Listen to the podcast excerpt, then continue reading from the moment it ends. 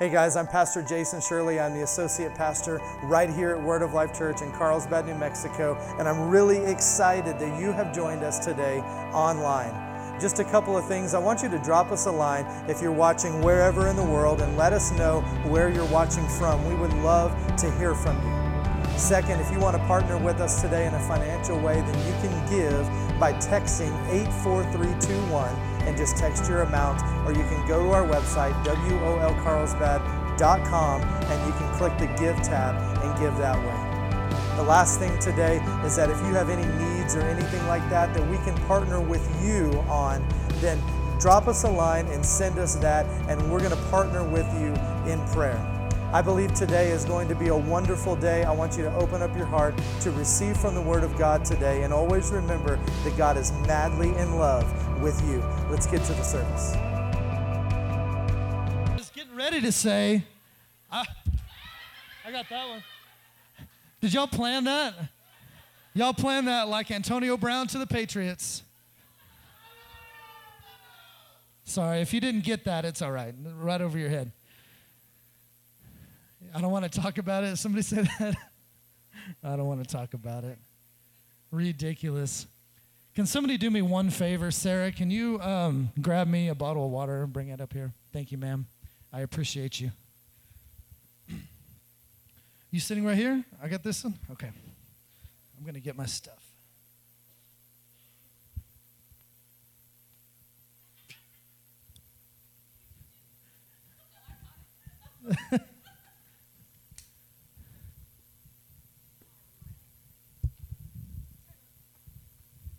Well, all right.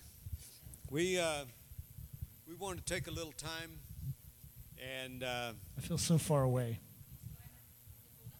Yeah. Yeah. Let's go let's go forward a little bit. I feel I feel really far away. You see how I'm helping? All right, that looks good. I feel like I'm excluded.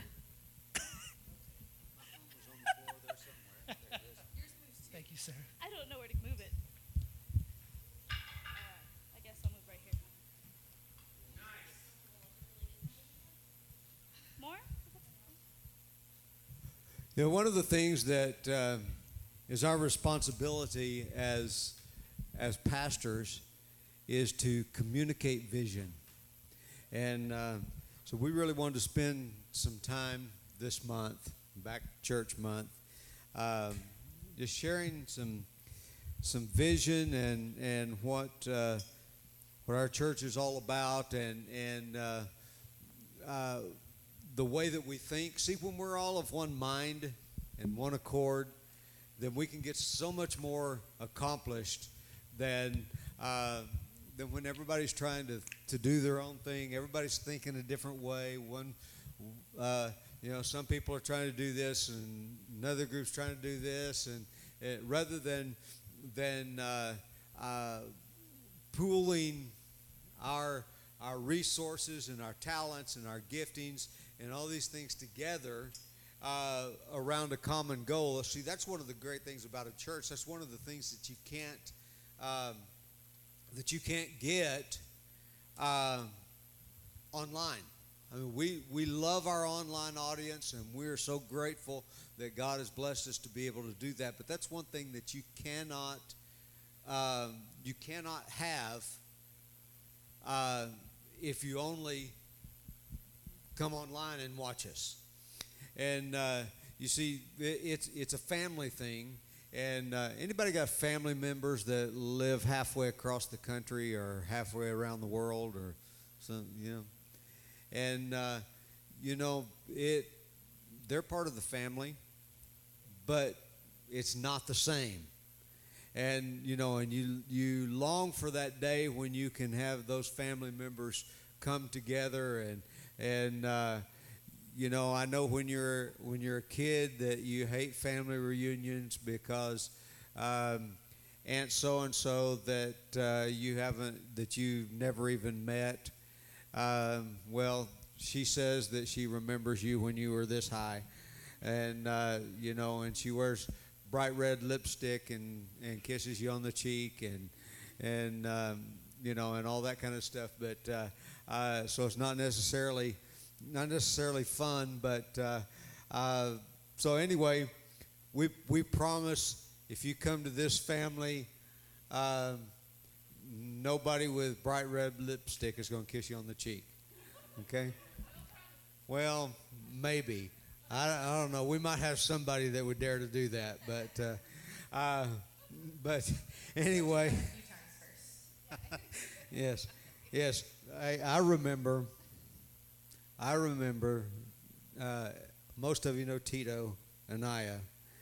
Tito was one of the first times he ever came. He was sitting right back in that corner over there. Jason walked in and he thought that Tito was BC. And uh, I don't remember this story at all.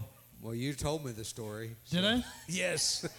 All right, well, go ahead and finish. Maybe I'll remember. And so, anyway, Jason walked in and he thought it was BC because they both had uh, shaved head. And he started to reach over and rub. Oh, that's true. Yeah, I no, I do remember that. Yeah, he was sitting down, and uh, I almost rubbed his head. so, anyway, Bad people for That's true. We won't tell Mercedes' story. It's true. You'll have to ask her about that later. But uh, anyway, let's get to some serious business here. uh, you know, I, sat down and I put together some uh, a list of some things that that sometimes we hear from people that uh, maybe they have been uh, missing. And last week we changed. We made a decision to change our thinking and change the way that we speak about church and start referring to it as the the meeting of the church or just referring to it as word of life because some people you know they object to the to the term um, going to church well i am the church okay so i understand that and and that's true uh, so anyway um, there are some things that we want to talk about today with the church family um, and uh, And Jasmine's here to kind of help keep us on track. Yes. Jasmine is going to try to keep us on track. We decided after last week's debacle that we needed a chaperone. So They gave me the job of reading, and I'm a little dyslexic, so um, I'm sorry if things are backwards. I'm gonna do my best. You can do it. so anyway, we have we have four things that we're going to. Jasmine is going to present to us, and then we're going to um, among our panel here, we're going to to discuss these things. let's introduce And- ourselves first. I want to. Yes. I don't want to take for granted that everybody knows who we are because uh, maybe you're not. Maybe you're here for the first time and you're like, "Why are these people talking to me?" So um, anyway, let's. Uh, I'll, I can start. I, uh, I'm, I'm Pastor Jason. I, I serve as the um, associate pastor and worship pastor um, here at Word of Life and have for a really long time, um, about um, 16 years. And um, I, I- guess I can get into other stuff later, but um, go ahead.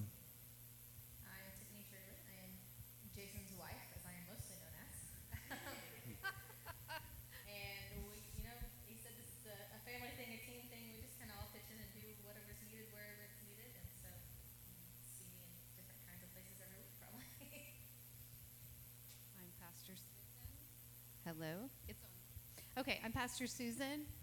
Married to him 41 years, and we've been doing this for a long time, and we're excited. 41 years tomorrow, right? That's right. Yeah. And so I'm Pastor Daniel, and uh, we are the the founding pastors. And uh, uh, like we mentioned earlier, 28 years ago today, we met for the very first time. And you know, it never occurred to me when we decided to have our first service on September 8th that uh, September 9th, the very next day, was our wedding anniversary.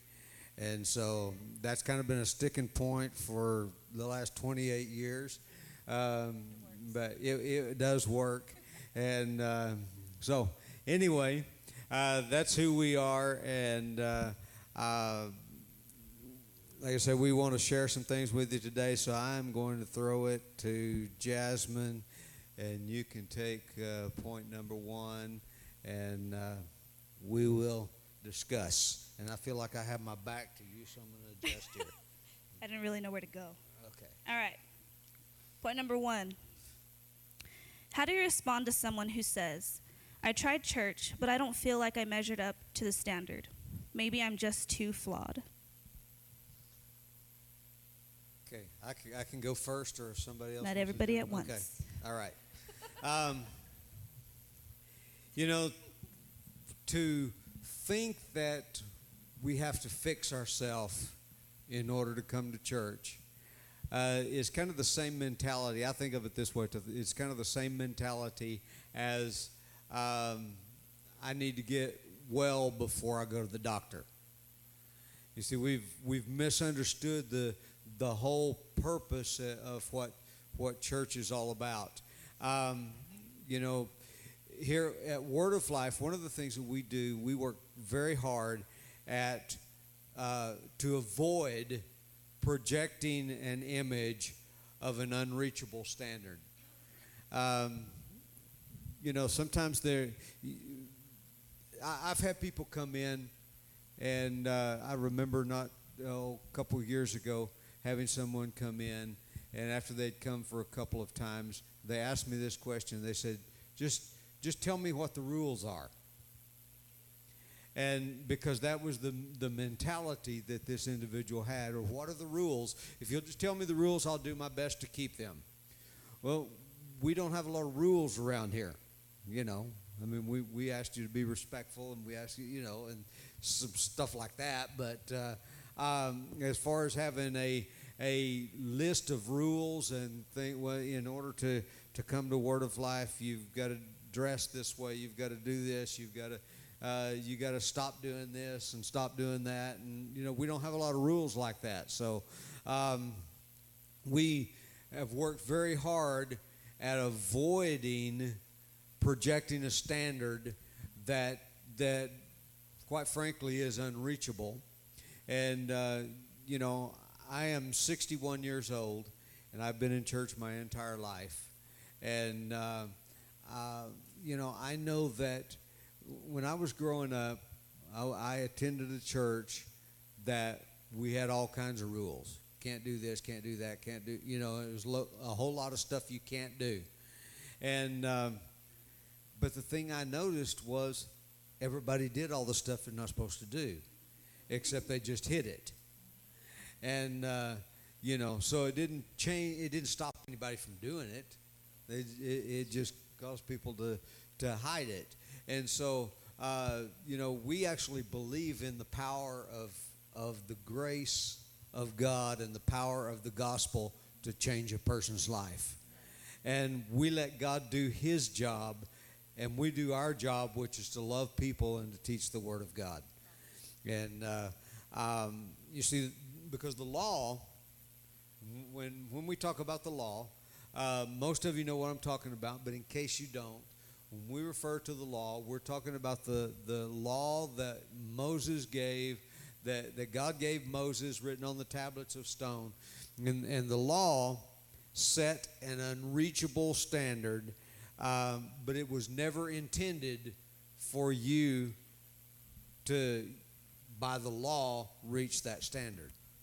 Um, that was never the purpose of the law. In fact, if we study the scriptures, we find out clearly that the law was given to reveal to us that we couldn't reach the standard.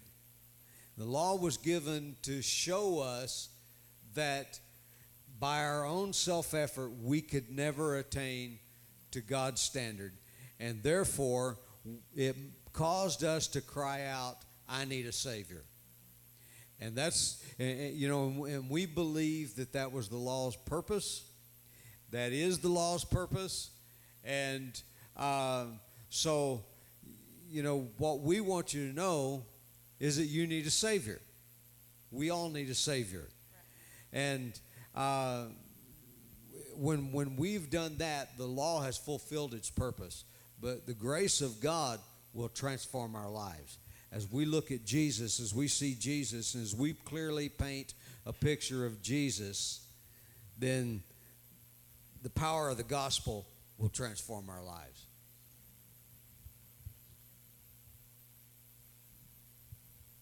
Tag. I didn't know if we are going down the line or what we're doing. We can. I don't need We can bounce around. Go ahead.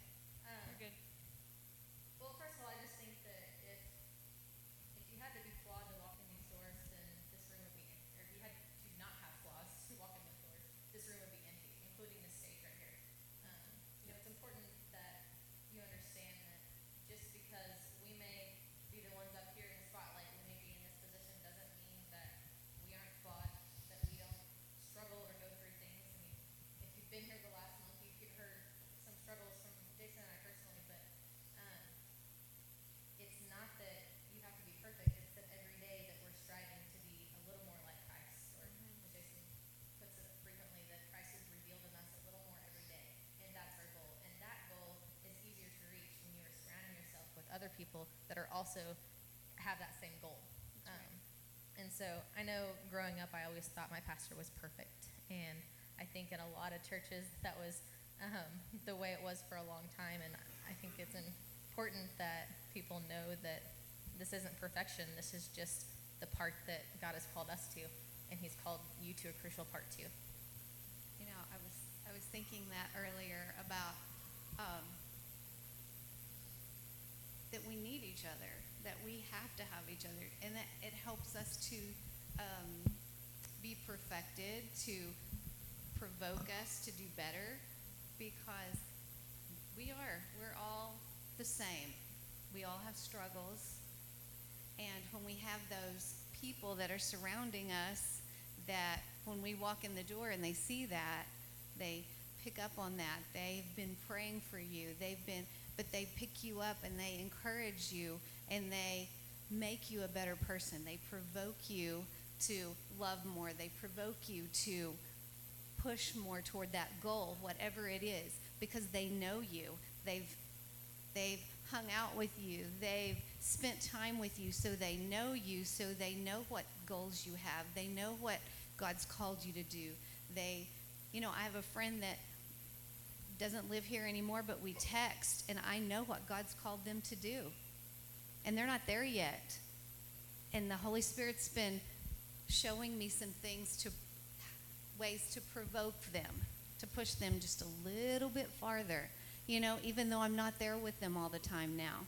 And we get that when we come in here, and no, we don't come in perfect, but somebody in here is here to help you to move past that that one imperfection maybe that day or or that week or whatever and to do a little better and to have a little more love to have a little more compassion. Be kind. Show a little bit more joy you know? And and i'm thankful for that because i need that. I need you. So that's my thoughts. You know, it reminds me when we think about this um, that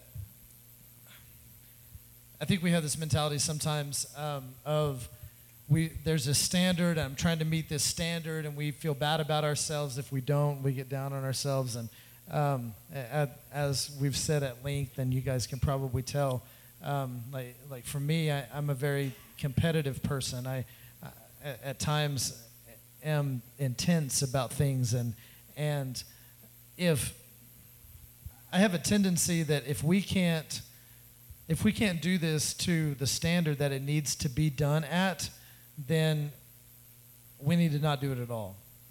And the, the our Christian walk is a complete opposite of that. Because the reality is that we can't measure up to the standard. And that's the whole idea of Christianity. That's the whole idea uh, of grace is that Jesus came and died because we couldn't reach the standard. Because we couldn't make ourselves, no matter how hard we try, we could not make ourselves right in the eyes of God. We can't do it. Um, and I, I don't want to get ahead of this list, but um, I, I think about a, a quick story um, in the Bible, and there's not a lot of verses. There's five verses in the Bible about this, um, but really, I could I mean, we could do like a three part series on this, but we're not going to. Um, but there's a guy in the Bible named, uh, named Zacchaeus. And um, Zacchaeus, it says that um, he was a tax collector, uh, meaning that in especially in Bible times, and you can have your own opinions as to whether or not this applies today.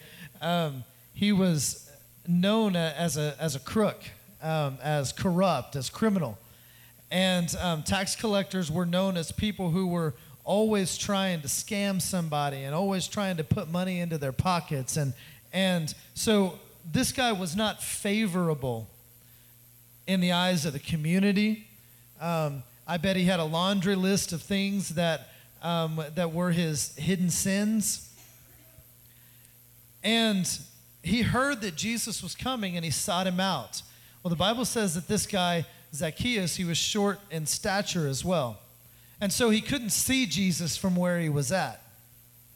I think a lot of times with, with us, because of where we're at, because we're so clouded in our judgment because we're so far off base, we can't really see Jesus from where we're at. From where you're at in life, you've got circumstances piled up. Maybe you've done some dumb stuff. Maybe you've got yourself into some bad situations. You can't really see Jesus from where you're at. And so Zacchaeus wasn't willing to take that as an answer. Well, I just can't see Jesus and I'm just going to go away. I don't meet up to the standard. I'm, I don't, I'm not looked on as favorable in the eyes of God. And so I, am just going to go on uh, and go down the road. He wasn't willing to take that as an answer. And so he climbed up in, in a sycamore tree, which is known as a very strong wood, which is known as a very strong tree, almost impossible to split. And he climbs up in this, this, this tree that symbolized strength, stability, and, and then he looks out and he sees Jesus. Well, when Jesus is walking by, I think it's really important because Jesus didn't have to talk to Zacchaeus. Zacchaeus was in the tree, there were a lot of people around. He could have just kept walking. And Zacchaeus would have seen Jesus and he would have accomplished his goal.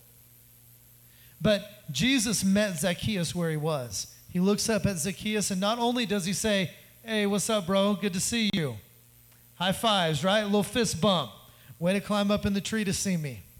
Let's go on down the road. But he doesn't. He looks up at Zacchaeus and he said, You need to come down because I'm going to go to your house. You made the effort to come and see me, and now I'm going to meet you where you're at. And I'm going to come to your house and we're going to hang out. We're going to make a difference at your house. And I think a lot of times we just give up because we didn't meet the standard. We've tried church, we didn't meet the standard. We feel like we're an outcast, we feel like we're not good enough. And in spite of how much we try, and I know that you guys try to make sure that everybody knows that they're welcome at Word of Life. I don't care what you've done, I don't care what you said, I don't care what you did last night. You're welcome at Word of Life Church. But the thing about it is, no matter how hard we try to portray that image, no matter how, how hard we try to live that out, there are still people that come in these doors that feel like they don't measure up to whatever standard that they think is here. And most of the time, that's religious thinking, that's, that's things that have been ingrained, really, that's the enemy that's working on them, trying to pull them away. And maybe they feel like they don't measure up. Well, Zacchaeus felt like he didn't measure up, but he was he said, "You know what? I'm just going to do the best I can. There's a tree right here. I'm going to climb up in this tree. It's the best thing I know how to do." And Jesus said, No, man, I see you in the tree. You need to come down because now I'm going to go to your house. And now we're going to hang out. And now we're going to go a little bit deeper because that's how much you're worth to me. That's what we want to be here. Maybe you feel like you don't measure up to that standard, but it's okay. Come in anyway. And then Jesus is going to meet us collectively here.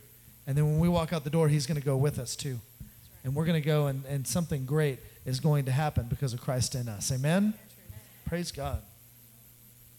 I'm done. I think you guys kind of hit on this, but I feel like some people would still be stuck on the question that isn't Jesus the standard we should measure ourselves against? You know, we, uh, we made a decision a number of years ago it's been what probably eight nine years ago now that we made a decision that we were going to uh, preach the gospel of grace.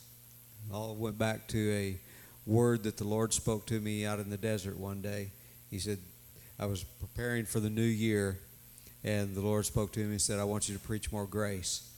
And I thought I understood what that meant. And the more I began to prepare to, to do it, the more I began to realize I didn't know what it meant. And uh, so I had to make a decision that, uh, uh, you know, we're either going to go all the way down this road or we're not going to start down this road. And um, so, because I had the word from the Lord, I made a decision we're going to go all the way down this road. And um, so, we preach the, the gospel of grace rather than preaching law. Um, and the Lord gave me this phrase one day. He said, uh, He said, law elevates the standard, but grace elevates people. Law elevates the standard. Let's raise the standard. Let's raise the standard. Let's raise the standard.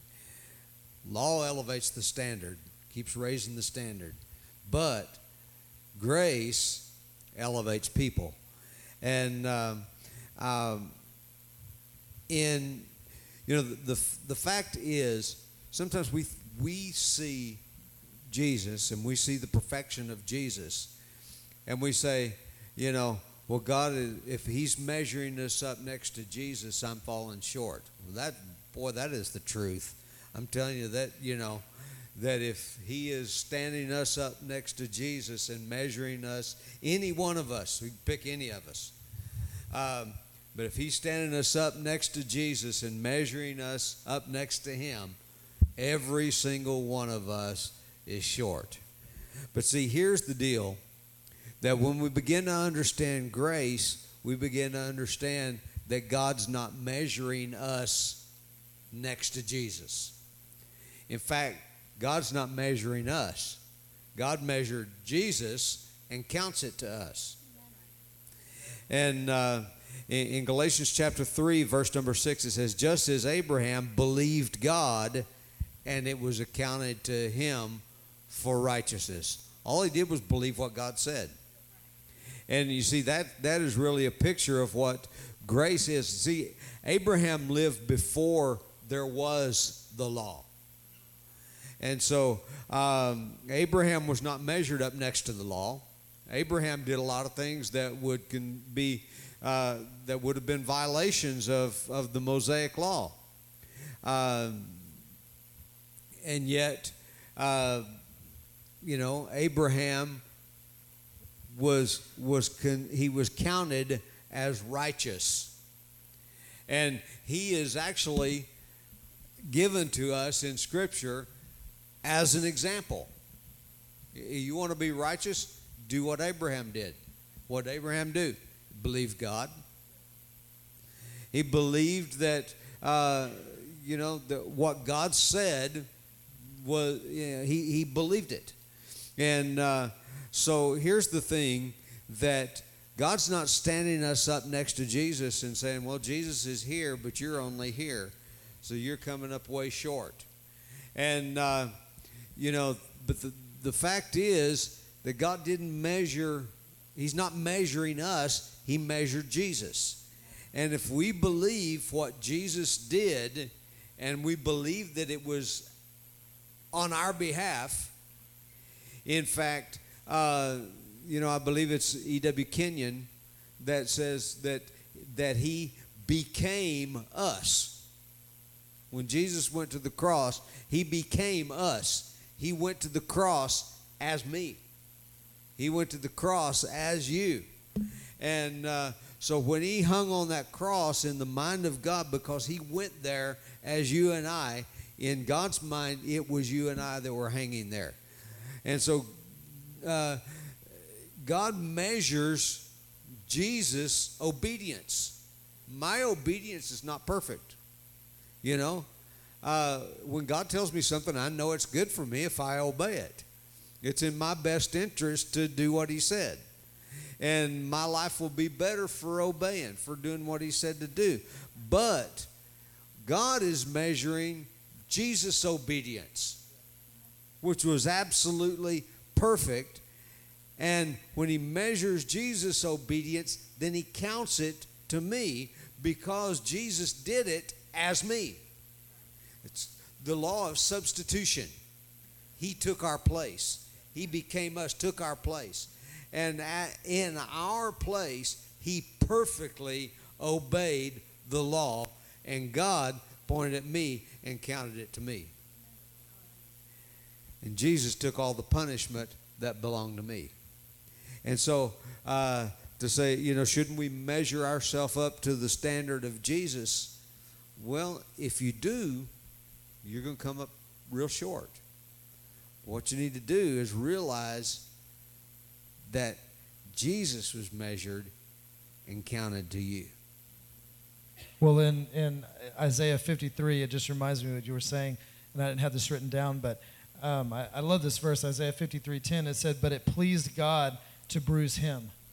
It, it pleased God to bruise Jesus. The Bible tells us two things about pleasing God. It says it pleased God to bruise Jesus, and then it says, "But without faith, it is impossible to please God." That tells me, when we compare Scripture with Scripture, that in order to please God, I have to believe that He bruised Jesus instead of me.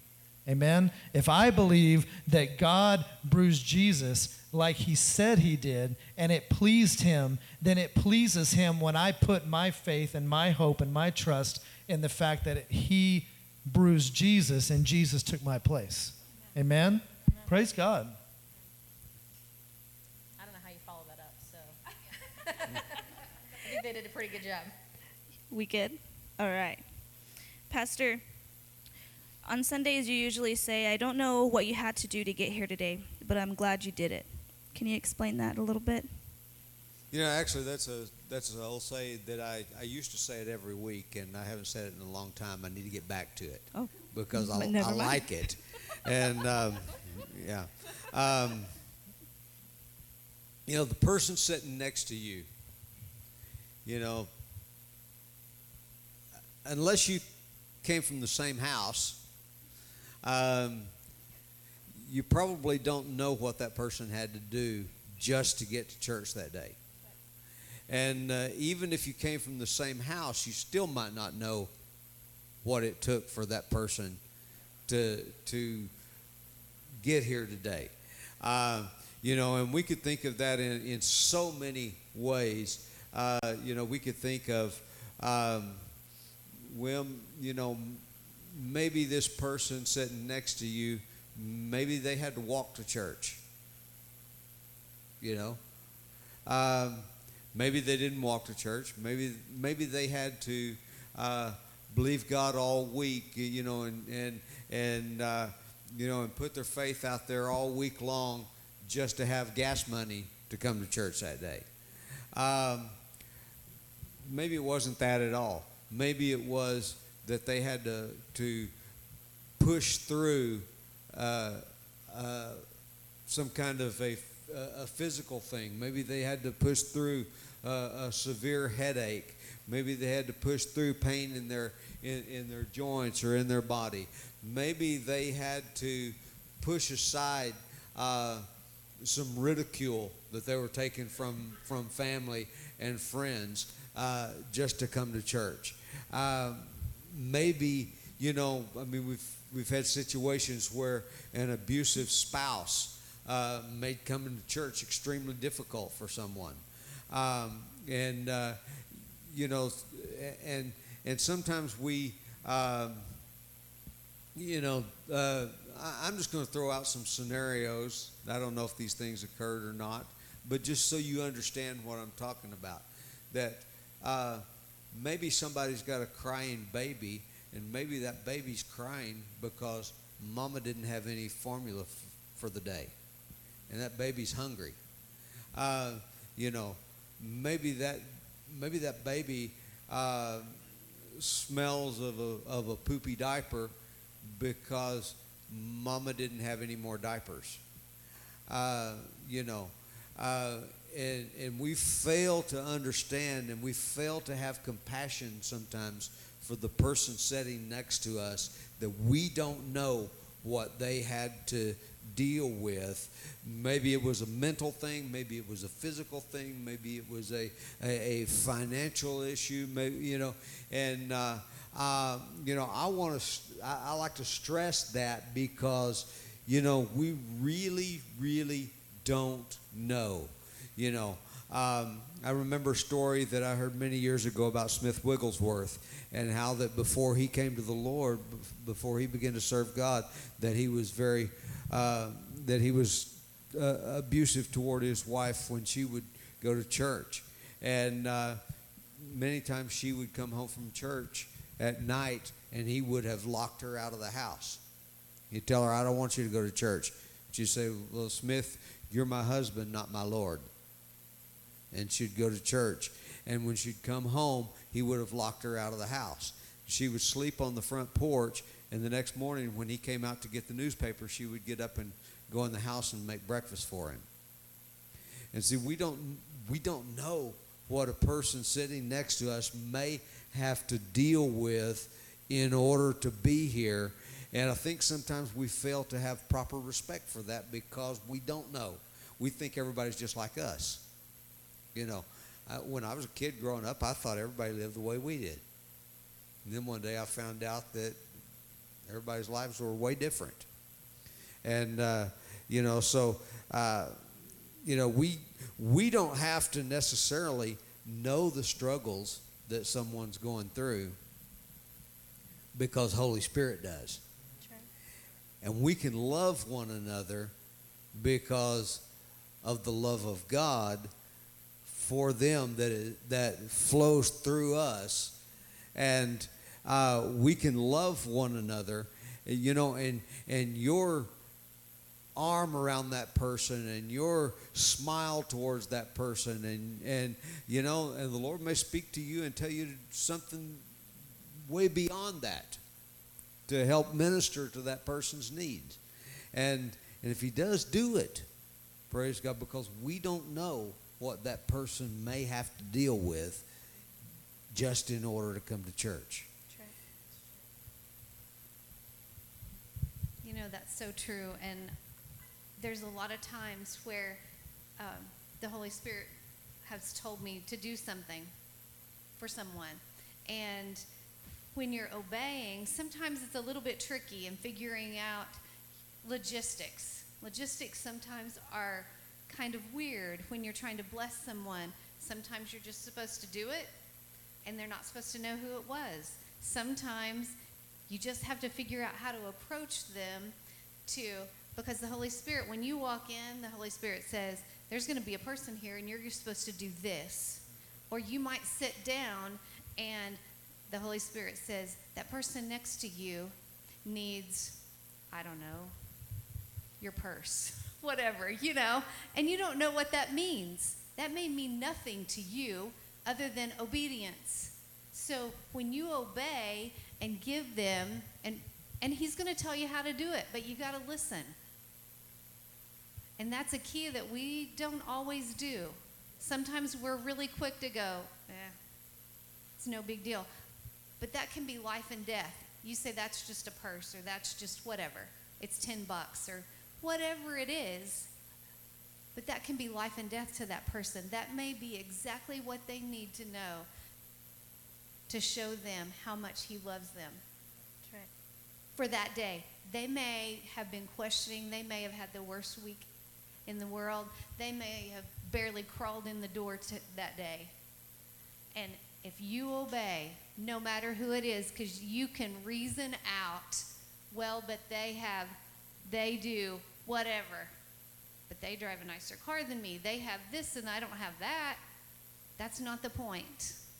The point is be obedient where you are. Listen to the Holy Spirit. Do what he says. If it's 10 bucks, it's 10 bucks.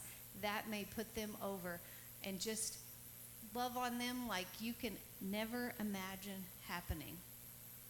But when you're obedient and do that, because you don't know what it took for them to sit down next to you that day. That's right. I can, it makes me think about two examples, and it's kind of funny because Jason just tapped me a minute ago and said, "Hey, you need to tell this story." Yeah, I know. Like I don't know, but it's funny how God works that way. That's because me and the Holy Spirit were like this. We're like, which kind of goes to my point actually that I was going to get at. But I feel like sometimes we look for some big production, like God show me this big sign that this is what I'm supposed to do, or maybe you think about doing something for someone and you think, okay, is this just me because I thought about doing this? Is this God telling me to do this? And sometimes it's just hard to tell. And I went through some of that not too long ago, and I felt like the Lord was just telling me, does it really matter? Like, if you think of something positive to do some, to someone, does it matter if it was necessarily your thought or that God gave you that thought? And so, two examples, one of which I can say I knew was a God thing. We had a gentleman that had come in- to the church for quite a while, um, and this was a couple years ago. And God told me to buy him a coffee maker.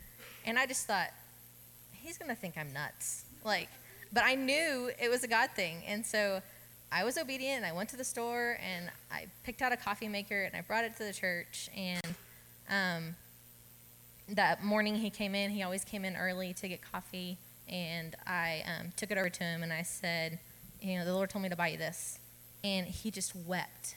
And he said, Every time I go to the store, it makes me get teary, I stand in front of the coffee makers and I pray that God will help me to get one because mine's broke a long time ago. I haven't had the extra money to go buy one. And it just, it really ministered to him. And it was, God was showing him love through that coffee pot and showing that he cared about his desire for coffee, right? And so that time, Pretty important. to some, to me, not so much. But it's funny because I'm not a coffee drinker and I'm like, really? Like, coffee maker? Why would, okay, whatever, God. I'll do it. But so that time I knew, like, I knew it was a God thing. I wouldn't have thought that on my own, right?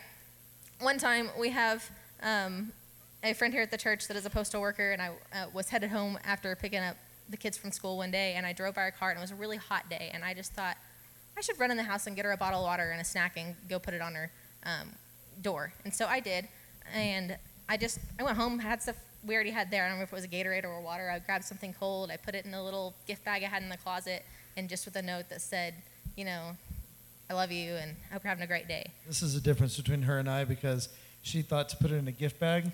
I would have grabbed a Walmart sack on the way out the door. If that. Yeah.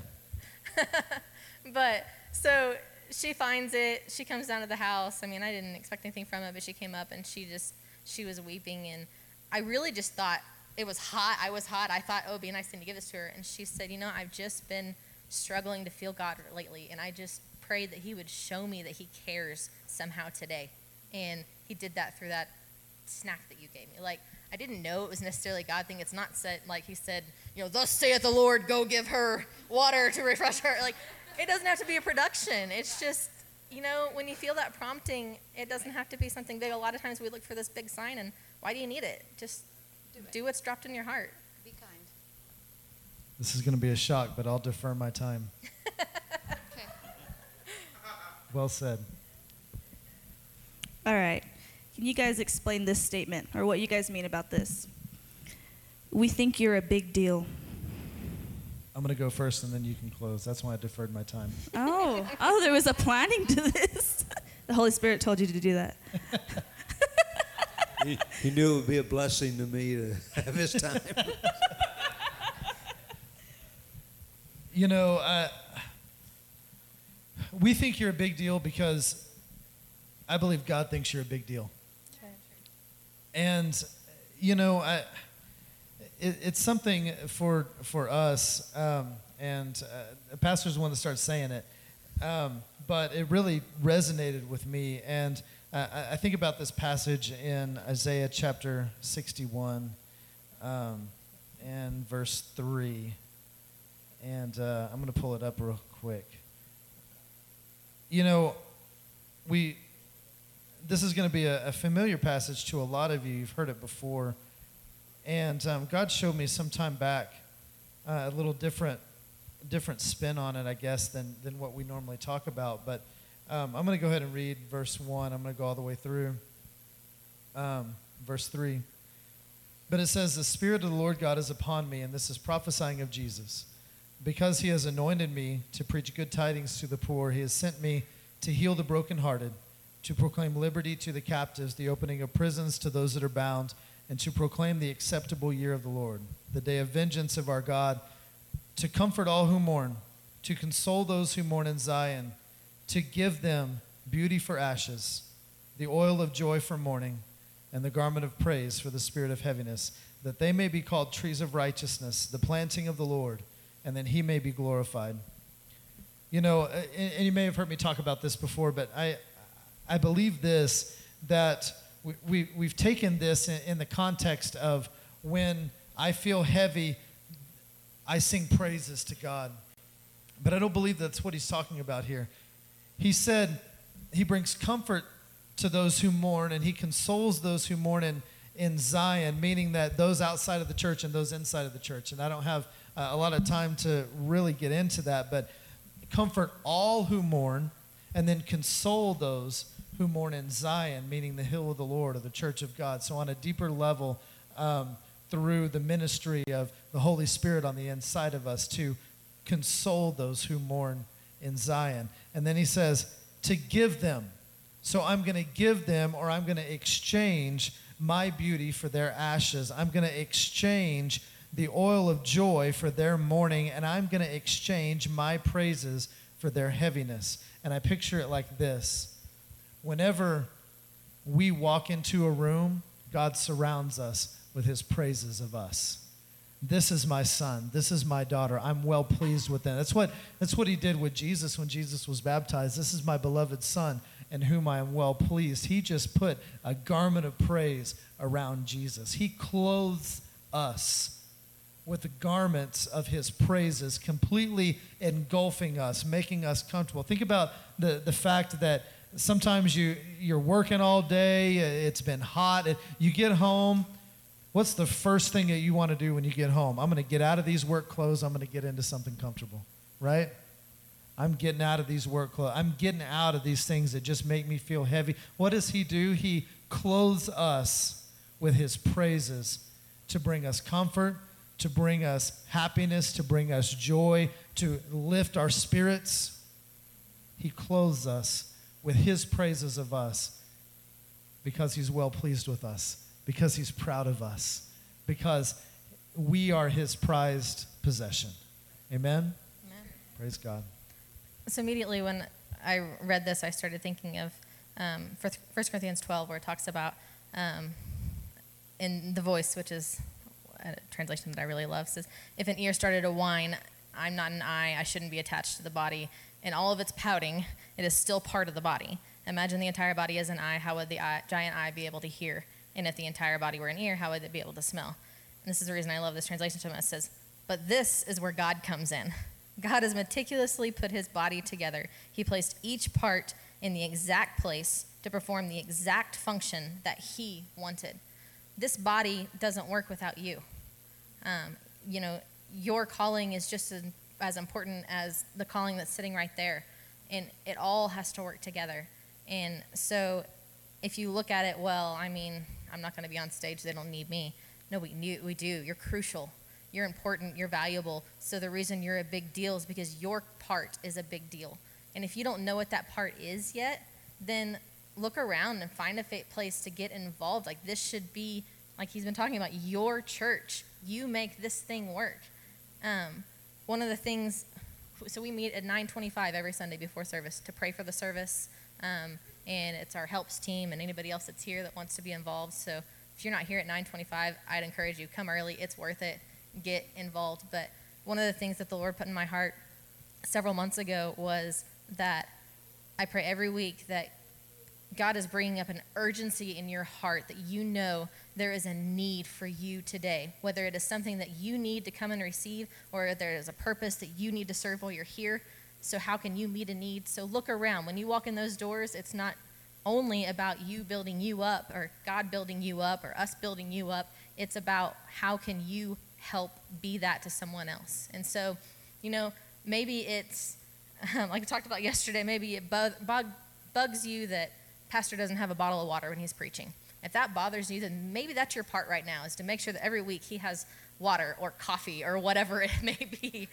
Um, but you know that part is important. I, you know, Sierra's part is important that she comes three Sundays out of the month and she is teaching those little ones and being Jesus to those little ones and showing them and teaching them about his love. You know, Steve is important that he comes and he serves as security and that he helps people cross the street safely. And every part is important. And they may be people that you don't even know their name or you don't even know what they do, but it's important. And you have an important piece too. So find out what it is. Nothing? you see, here's here's the thing that you know, um, we hear so much about. Well, I mean, I, I've heard hear Christians say this. Well, it's all about Jesus, and for us, it should be. You know, our our objective is to lift up Jesus, to exalt Jesus, to to uh, to paint the clearest, most accurate picture of Jesus for you that we can possibly paint.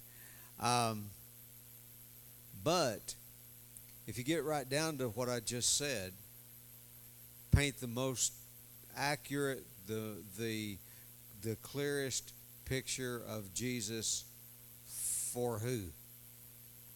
For you. So really, if we take that, it's not all about Jesus. It's really, you know, Jesus went to the cross. We ex, we exalt that. We we honor that. We we reverence that. We worship that. But why did he go to the cross? For you. And so, um, so really, it's not all about Jesus. You know, and I've said this many times that, uh, uh, you know, if if it's all about worship, if we were created just, you know, and our whole purpose is just to worship Jesus, we can do that once we're gone from this life. We'll spend eternity worshiping Jesus, right? But there's one thing that you can never do once you're gone from this life. You can never reach another person with the gospel of Jesus. So, really, you know, eternity is about worshiping Jesus. But right here and now, it's not all about Jesus. It's about you and what Jesus did for you. And, you know, and what Jesus says, what he came into this world to do. He came into this world to save sinners.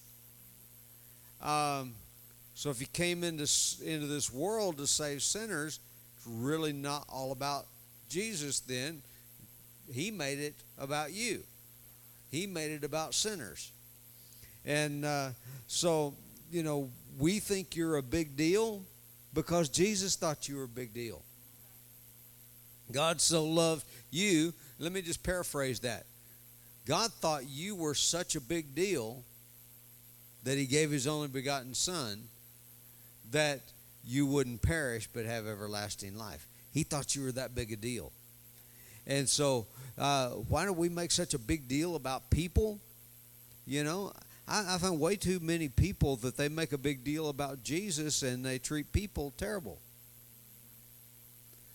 But the whole reason for Jesus coming was because he thought you were a big deal. And I love this scripture out of Zephaniah chapter 3. It says, The Lord your God in the midst, in your midst, the mighty one, he will save. He will rejoice over you with gladness. He will quiet you with his love. He will rejoice over you with singing. And I like to say it like this um, that while we sing songs about Jesus, he's singing songs about you. Did you ever think about that? He will rejoice over you with singing. So I can just imagine Jesus singing songs about you. Tell, tell me, uh, tell them what you told me the other day about Pastor David. Yeah, um, Pastor David Emi, who, um, who we we both sat under, and um, and would call uh, would call our pastor. He's since gone to be with Jesus, but um, he would always say it this way he would he would stop and even even just uh, he would be preaching or sometimes you just see him in the hallway or at his house and he would just stop He would say, What's that I hear? That's the sound of Jesus singing a happy song over me. What's that I hear? That's the sound of Jesus singing a happy song. Sometimes he would say, What's that I hear? Oh, I think that's the Word of Life Choir. Oh, no, that's the sound of Jesus singing a happy song over me. I love that. And, and I can always, I can hear him saying that. That's one of the few things that I can just, uh, I, can, I can hear him saying it just like he's saying it right now. It's the sound of Jesus singing a happy song. Amen. It- you know what what gets Jesus excited? You. And so if that gets Jesus excited, then that ought to get me excited. Praise God. And so uh, we want you to know that God rejoices over you with singing. And, uh, you know, uh, I don't know what the song sounds like. I'd like to hear it sometime, you know, and I, I will one day. But, uh, uh, but you know, one thing I do know is, is it is a happy song. He is rejoicing, and he's rejoicing over you. Praise God. And so, if if he's rejoicing over you, we're rejoicing over you. And uh, uh, you know, we are here today. Um, you know, I, I find that having been in, in ministry for, for almost 35 years, and uh, you know, having uh, having been around a lot of uh, a lot of guys that uh, um, they they said they were called to ministry, they were called called to preach, called to pastor, called to what, but a lot of them, not all, certainly not all, but I, I saw a lot of guys that they were in love with the sound of their voice. They were in love with the idea of standing on the platform with a microphone preaching. Uh, you know, they were in love with being heard. They were in love with being in charge of something. They were, you know, um, and I got to say, we came to Carlsbad and we planted this church because we were in love with the people of Carlsbad. Um, you know, I was raised here, and I went away after I graduated high school. About a year later, I moved to Tulsa, and I encountered some things that changed my life. And I began to realize that the things that changed my life would change your life too. And, uh, you know, there is, uh, there have been very few people that have, that have come along and, and become, uh, in fact, I think the person in this church that, uh, that goes back the furthest in in my life back to elementary school was Curtis uh, Kessler, and uh, you know I remember Curtis from from elementary school, um, but uh, but very few people that I've known way back from my childhood and from my growing up here ever became parts of this church, but. Uh, but there's something about this city, and I know that many people are, you know, it was the same way when I was a kid. We couldn't wait to get old enough to leave and go somewhere else and do something else. And, uh, but, but then one day, I got a hold of something that changed my life.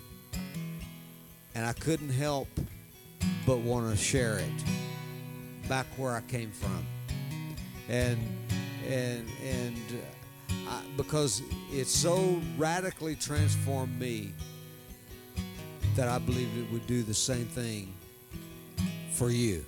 I didn't know any of you back then, but you know, uh, you've come into my life since then, and I'm so glad you did.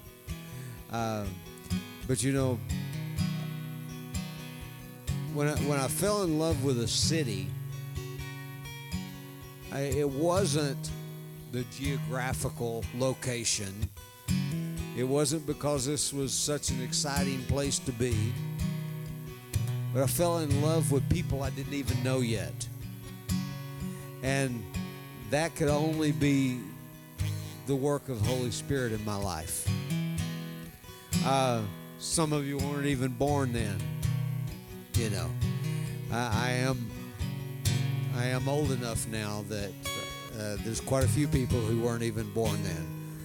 But um, you know, you're the reason we came here.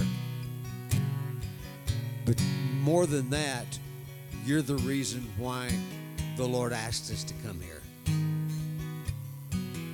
And um, so, for for me to to not think you're a big deal, you know, I mean, I do. I, th- I think you're you are a big deal, and uh, Jesus thinks you're a big deal, and you know.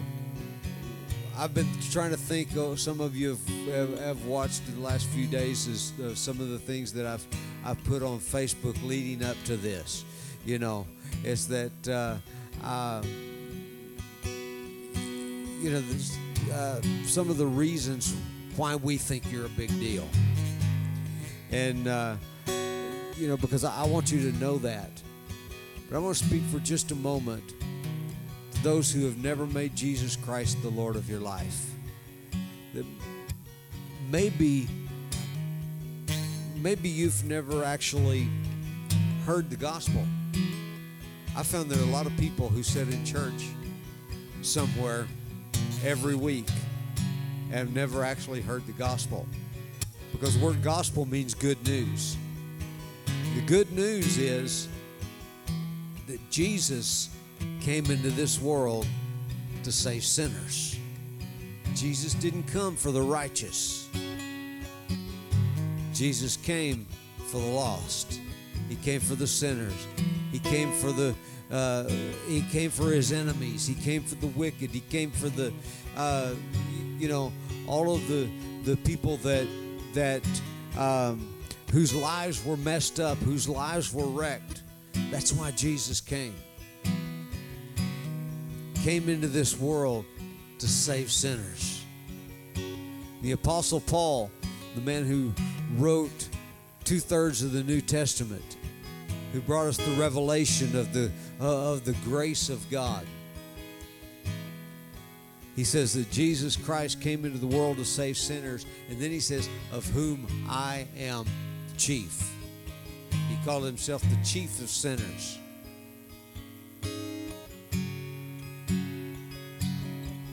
And you know that statement Jesus came into the world to save sinners. Because why? He thinks you're a big deal. If you've never, you see, the thing is, God is not mad at you. I don't care if you've accepted Him or not accepted Him. If you don't even believe in Him, if you even hate Him, He still thinks you're a big deal. And He still came and died for you.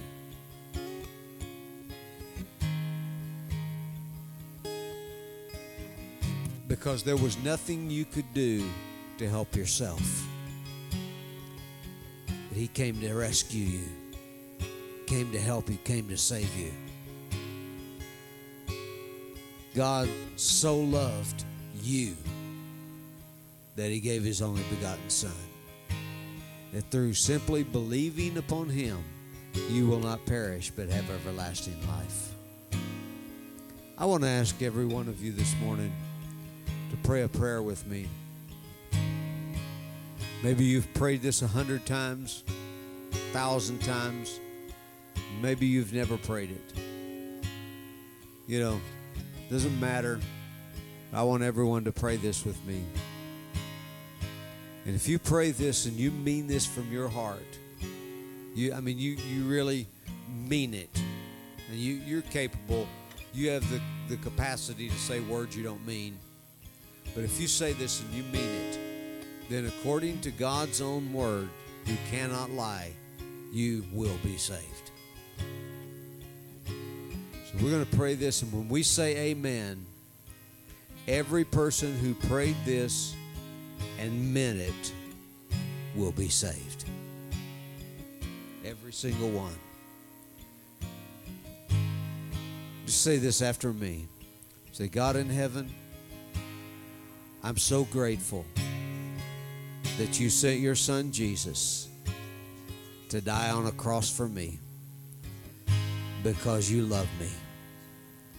He came into this world, He took my place, He paid the penalty for all of my sins. And I believe it. And today I choose Jesus to be my Savior. I trust you, Jesus, with my salvation. Thank you for paying for my sins. I believe that God raised you from the dead so I could have new life. Thank you for coming into my life and for saving me. Amen. Right now, you are saved. Amen. So if you pray that prayer today, I have a little book that I'm offering free of charge. Just go to our website, wolcarlsbad.com. And there it will give you instructions on how to receive this little book called I Choose Jesus. It'll explain to you what just happened to you, and then it will tell you what to do from here. Where, where, how to proceed in your walk with the Lord. Praise God. I'm so glad that you came today. I'm so glad that you logged in and watched us today. Praise God. Believe God's got good things for you. The Bible says He has a gift for you. Promise of the Father is what Jesus called it. We refer to it as the baptism with the Holy Spirit. You say, well, is this where I have to speak with tongues? No, this is where you get to speak with tongues. Praise God. See, it's a blessing. It's a blessing. And it's very simple. Speaking with tongues is, is very simply this Holy Spirit praying through you. And He prays the perfect will of God every single time. When you don't know how you should pray as you ought to, the Bible says that the Spirit Himself makes intercession for you. In other words, He prays through you with a language that you have never learned. That empowers Him to bypass your intellect.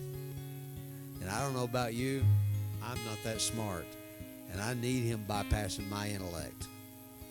Praise God. So, how do you receive this? Well, if you have received Jesus as your personal Lord and Savior, this, this gift is for you. You simply, Jesus said, everyone who asks receives. Everyone who asks receives. In other words, there is not a chance that you're going to ask the Father for the gift Jesus talked about and Him say no. It will not happen. If you ask, you will receive. So, right now, let's just ask. And once again, when we say amen, that's saying, so be it. When we say amen, then you will, at that moment, you will receive this promise of the Father. And Jesus said he would abide with you forever. So he's never going to leave. Praise God. So just say this with me. Say, Lord Jesus, you said the Father has a gift for me. So right now, Father, I ask for the gift that Jesus said you have for me. I ask for the gift of the Holy Spirit, the promise of the Father. And I receive him now. In Jesus' name, amen. Now, if you're sensing words coming up out of your spirit that you don't know, that you don't understand, just start to speak them out. And that is speaking with tongues. It's not scary. Praise God. It's a blessing. And every day of your life, I encourage you from this moment on, speak with tongues every day. Praise God. Praise God. Praise God. Well, it's been a great day. If you need healing for your body, just raise your hand right where you're at. I can't even see it, but that's okay. It's the act of raising your hand. And in the name of Jesus, whether you're online or in this room, in Jesus' name, I speak healing to bodies right now. All across this room and around the world, I speak healing to bodies. Receive the healing that Jesus took stripes on his back to provide for you. Receive it now. In Jesus' name, amen. Thank you once again for joining us today online. We value you and we want to hear from you. If you made a decision for Christ today, you can select I Choose Jesus on our website, and we've got a couple videos for you to watch so that you can get started on your walk with God. We've also got a free ebook that you can download right from our website called I Choose Jesus, and I want to encourage you to do that. Once again, thank you for joining us, and remember that God is madly in love